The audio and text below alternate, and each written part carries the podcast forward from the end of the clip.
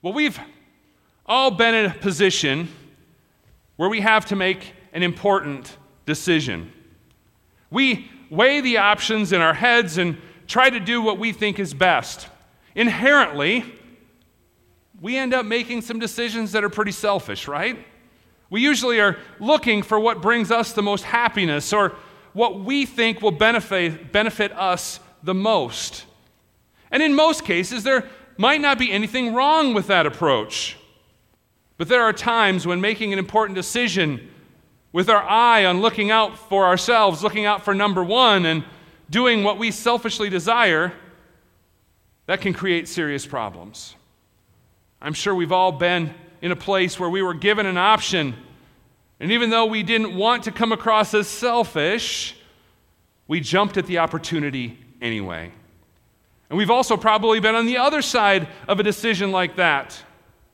We selfishly hope that the person we're offering a decision to won't choose the option that we really want. And when we are looking at the options before us, we can easily forget some, forget some things that are important for us to consider.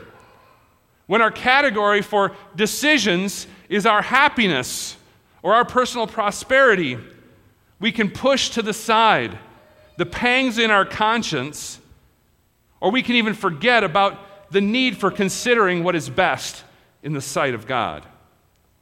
And as we come to the book of Genesis again this morning, we, we find ourselves in a story where Abram's nephew Lot has an option to consider.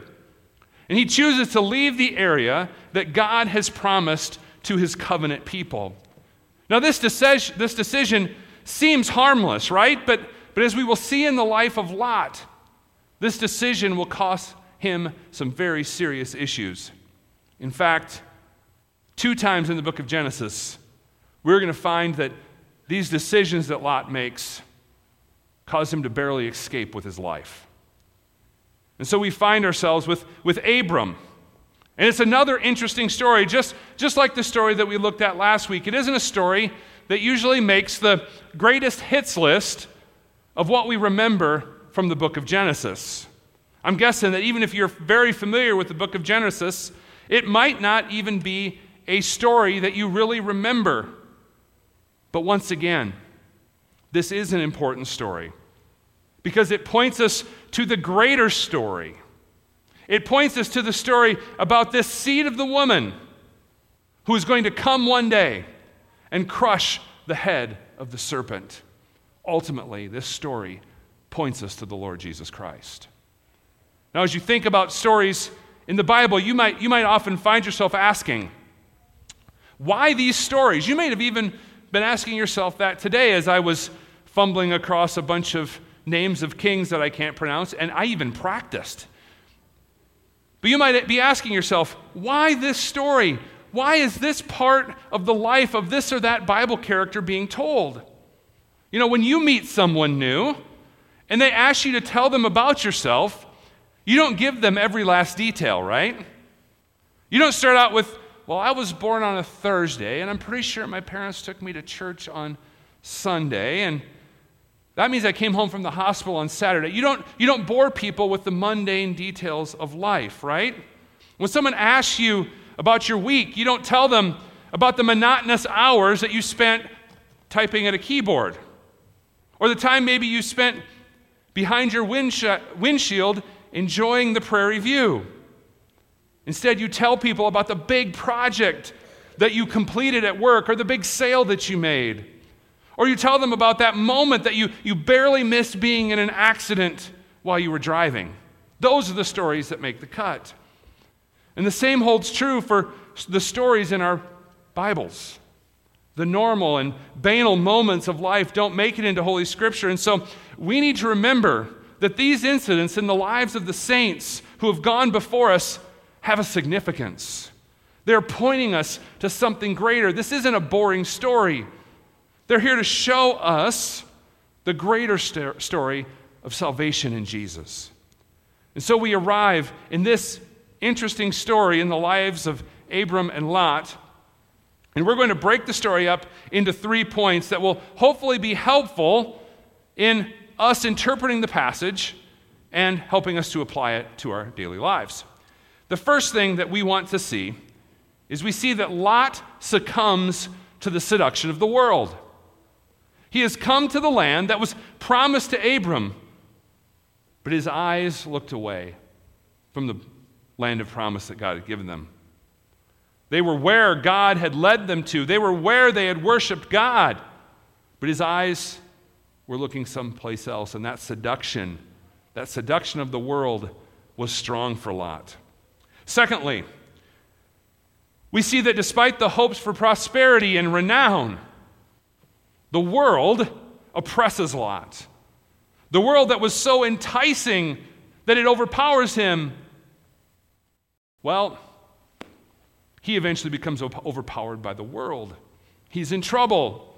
Lot had been blessed by his decision to go along with his uncle Abram, but now all of that is at risk when the powerful nations in that area all go to war. Lot finds himself in trouble, and he's not going to be able to save himself. So, lastly, what we see as the story concludes is that Abram comes and he provides deliverance for Lot. And what does he do? He brings Lot back to the land of promise. The situation is dire for Lot, but through extraordinary circumstances, he is rescued. And as I said, this is another interesting story. And we looked at quite a few verses that we're going to be looking at today. So we won't be going through everything verse by verse like we normally do. So don't worry, we won't be here until, well, next week if we did that. Instead, we're going to look at this in big chunks. We're going to look at what the bigger picture is as we look at these three themes. So, as we come to our first point today, we're going to see how Lot gives in to the seduction of the world as we are in chapter 13. As, as we come to this story, it's important that we make sure our interpretation of it is framed with what we've learned so far as we've been in Genesis. We've learned a lot, right? Remember, there is a constant war going on. There is a struggle that is happening in Genesis. It is a war between the seed of the woman that will eventually lead us to Christ and the children of the serpent. Remember that story. We have to remember that war. That war began in the garden when humanity fell into sin.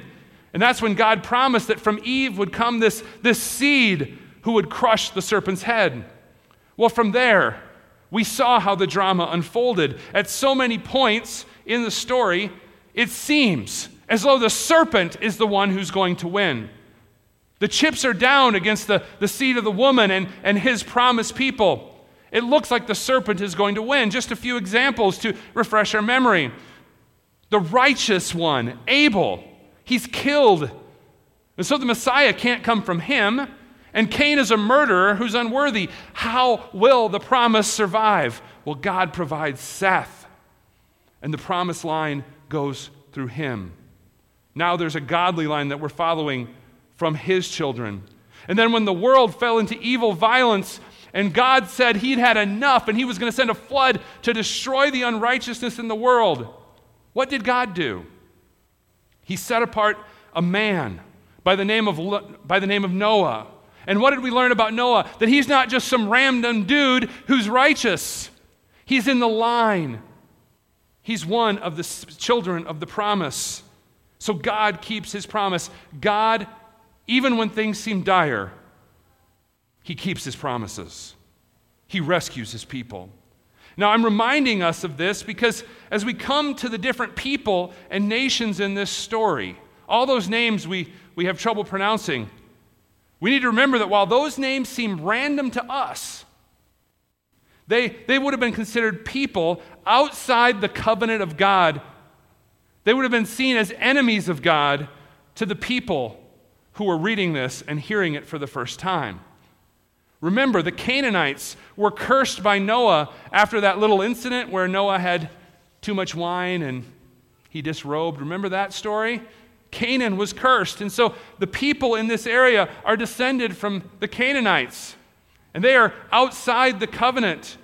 And so as we approach the story, we need to see the struggle that's happening here. This is a struggle between the promised children of God and the agents of the serpent.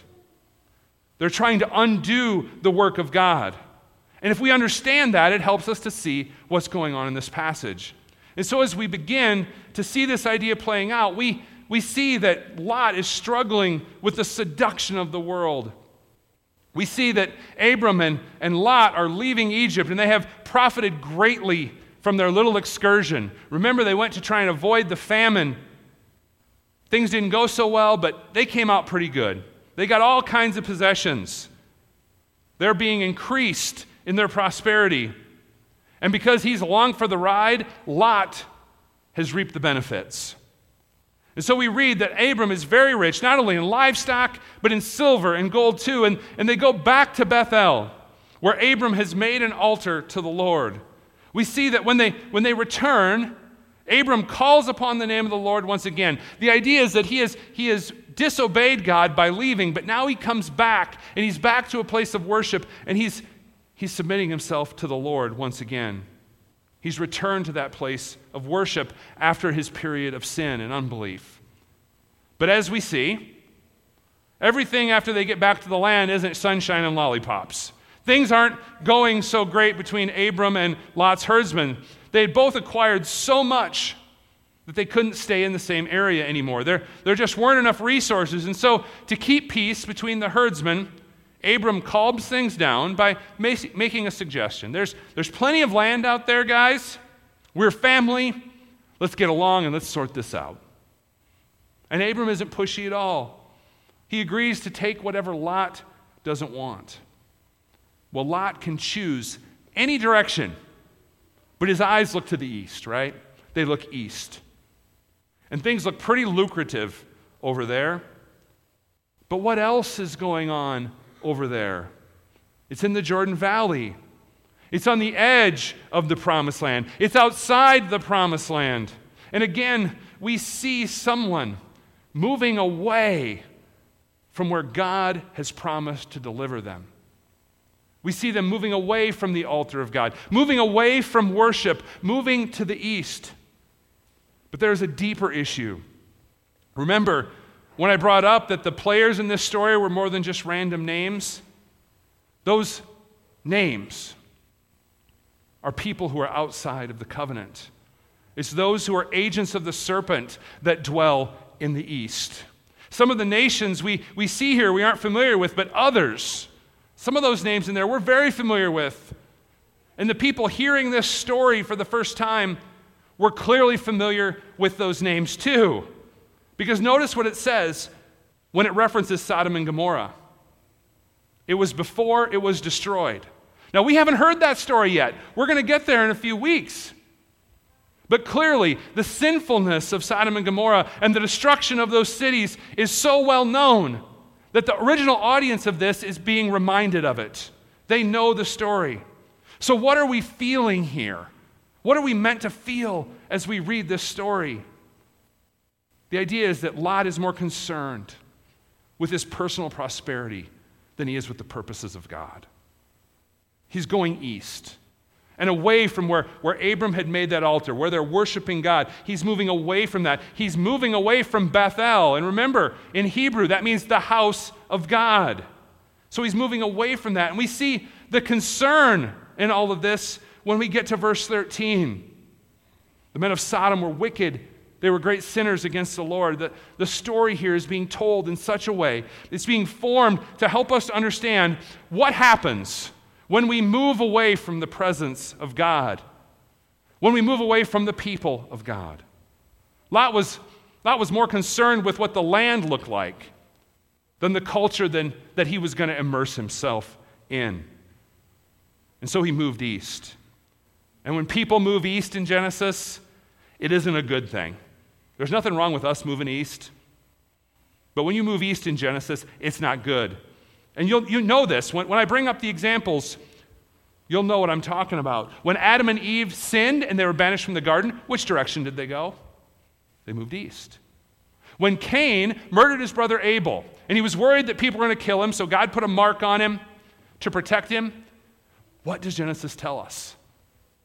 That he moved further east. He was moving further away from the presence of the Lord. And it's really great that that's east because I think I would go that way in my right. I'm pointing the right direction. I feel kind of cool here. But when you move when you move east in Genesis, you're moving away from the presence of God. It's not a good thing. You get the idea. Nothing good happens when we move away from the presence of God. When we step away from the presence of God, bad things happen. And the allure of the world is not just something that Lot is tempted by. We have the same temptations. We are drawn to the things that seem to be prosperous for ourselves. And often we don't consider where that takes us. We don't consider how who we associate with will endanger our relationship with God. We often don't appreciate the importance of being around the covenant people of God and how that can impact our spiritual lives. This isn't just in the big decisions of our lives, like where we choose to live or who we marry or the types of friends we surround ourselves with. It gets down to the daily decisions that we make. Are we going to stay near the presence of God? Or are we going to be seduced by the allure of the world? Will we be sure to regularly be in the presence of, of God? Will we be sure to be regularly in the presence of the covenant people of God? Will we be sure to hear the word and trust that the Spirit will be at work in us? Because it is so easy to succumb to the world.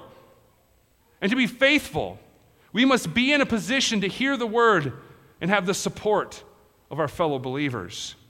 And we will see that this is the case when it comes to the story of Lot.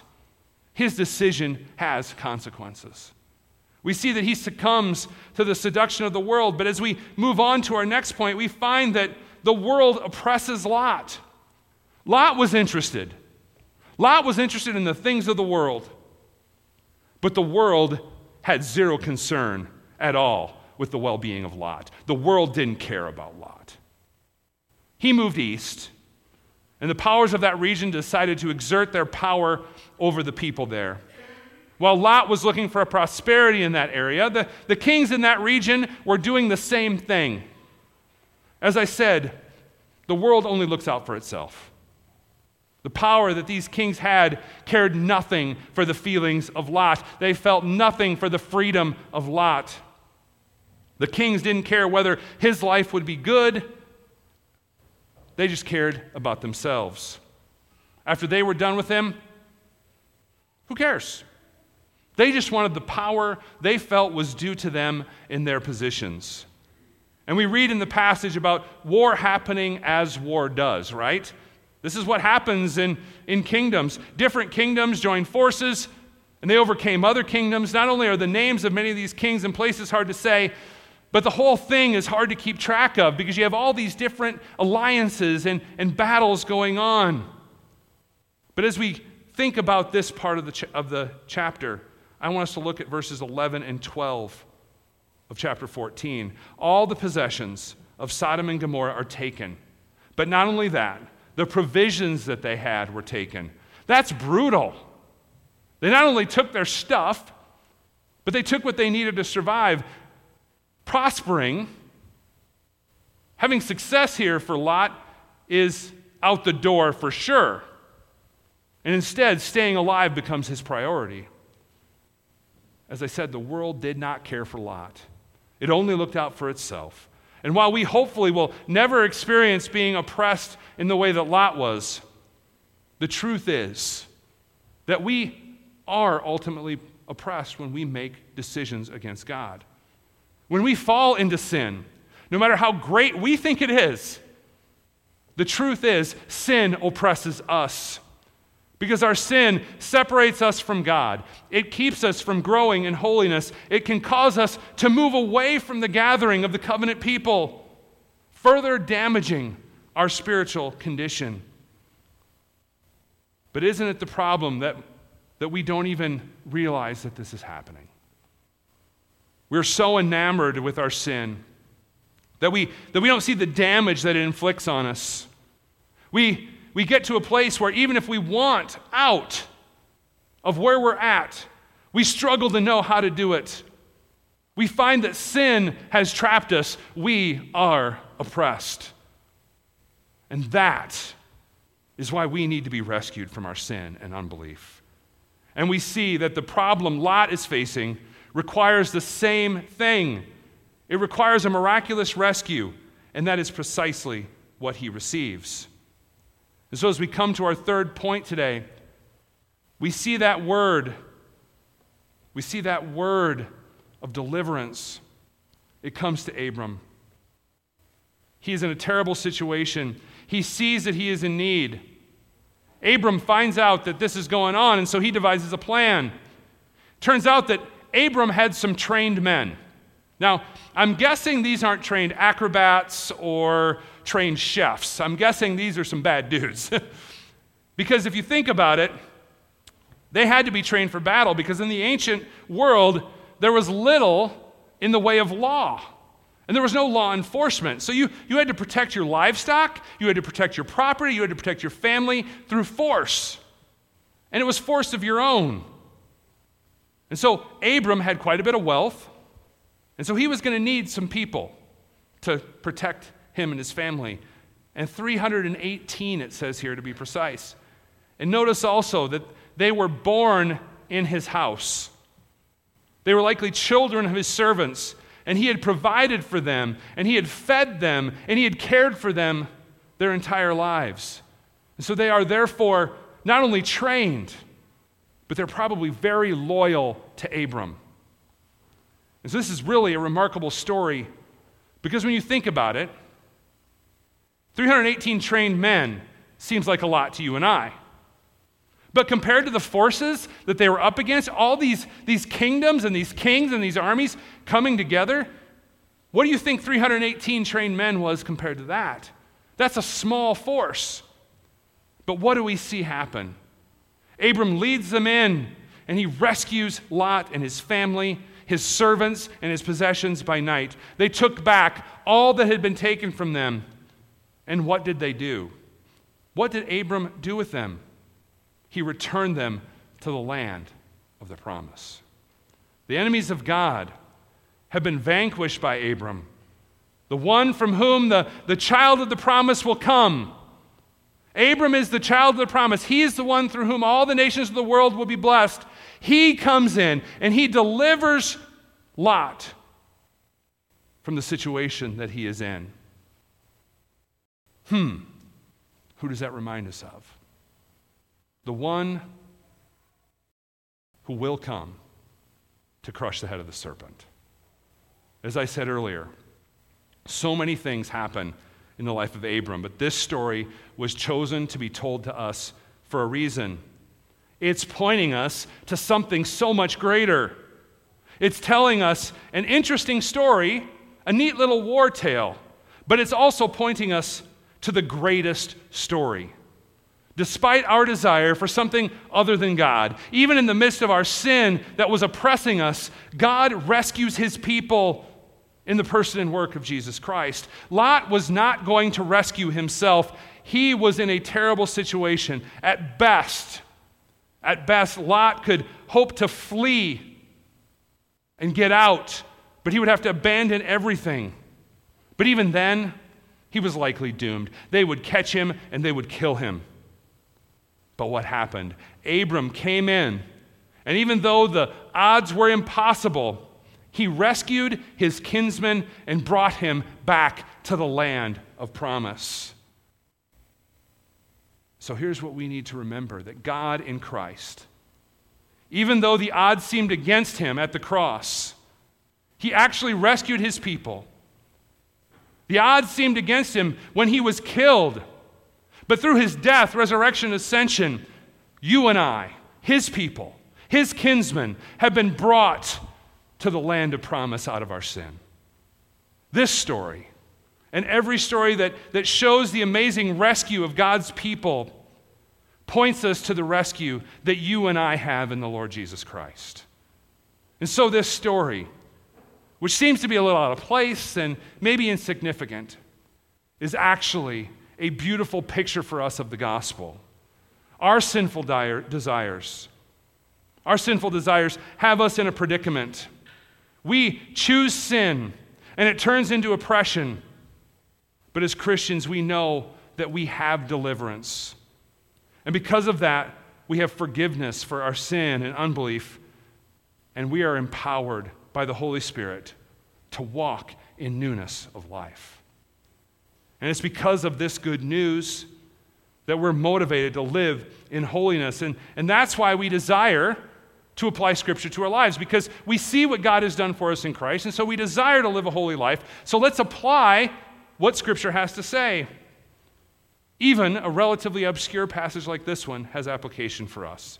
So I want us to take away two points this week that are rooted in the truth of the gospel. As I said, we desire to apply this story to our lives, not to score points with God, but instead as a response to what God in Christ has done for us. Because he has come and rescued us and brought us into his kingdom, we now desire to do these things, to live a holy life, and to serve him in love. And so, our first point of application this week is to avoid the seduction of the world. This starts with an honest assessment of our lives, right? Where have we fallen prey to viewing the world in a way that is not in line with the Word of God? What do we do that moves us away from the presence of God? Another good question to ask ourselves is how do we justify? How do we justify in our minds those things that move us away from God? How do we convince ourselves that it's okay? Well, the draw of the world is strong. And if we don't identify the way that this affects us, we can find ourselves in a situation similar to Lot's. Everything might seem fine for a while, but the oppression of sin shows up in our lives. It will, it will do us harm. And so we want to stay near the presence of God and in fellowship with Him and with His people. And so that brings us to our second application for this week, and it's a challenge. Find something this week that helps you to stay near to the presence of God, that keeps you close to Him. Something that fights the allure and the seduction of the world that we are going to come in contact with as soon as we walk outside these doors. You know, that might be time in the Word, that might be family worship, that might be adding more times of prayer or meditation on Scripture into your day. We know what happens. We know what happens when we move away from the presence of the Lord. We saw it with Lot, and we know what it looks like in our lives too. And so it's important. It's important that we remember why we're here. Why we're here today. We come here to center ourselves in the kingdom of God and in His Word as we worship, as we confess, as we hear the gospel. And then we go out into the world with its temptations. But each week we're drawn back here by God's word and by the Spirit to be in the presence of God and in the presence of his covenant people, to be strengthened in the news that we have been delivered. And no matter how overwhelming the odds, we have a Savior who came and rescued us and brought us into his kingdom. And so may this good news that God delivers his people from their oppression strengthen you. And may the proclamation of it be used by the Holy Spirit this week to sanctify you and make you holy. Amen.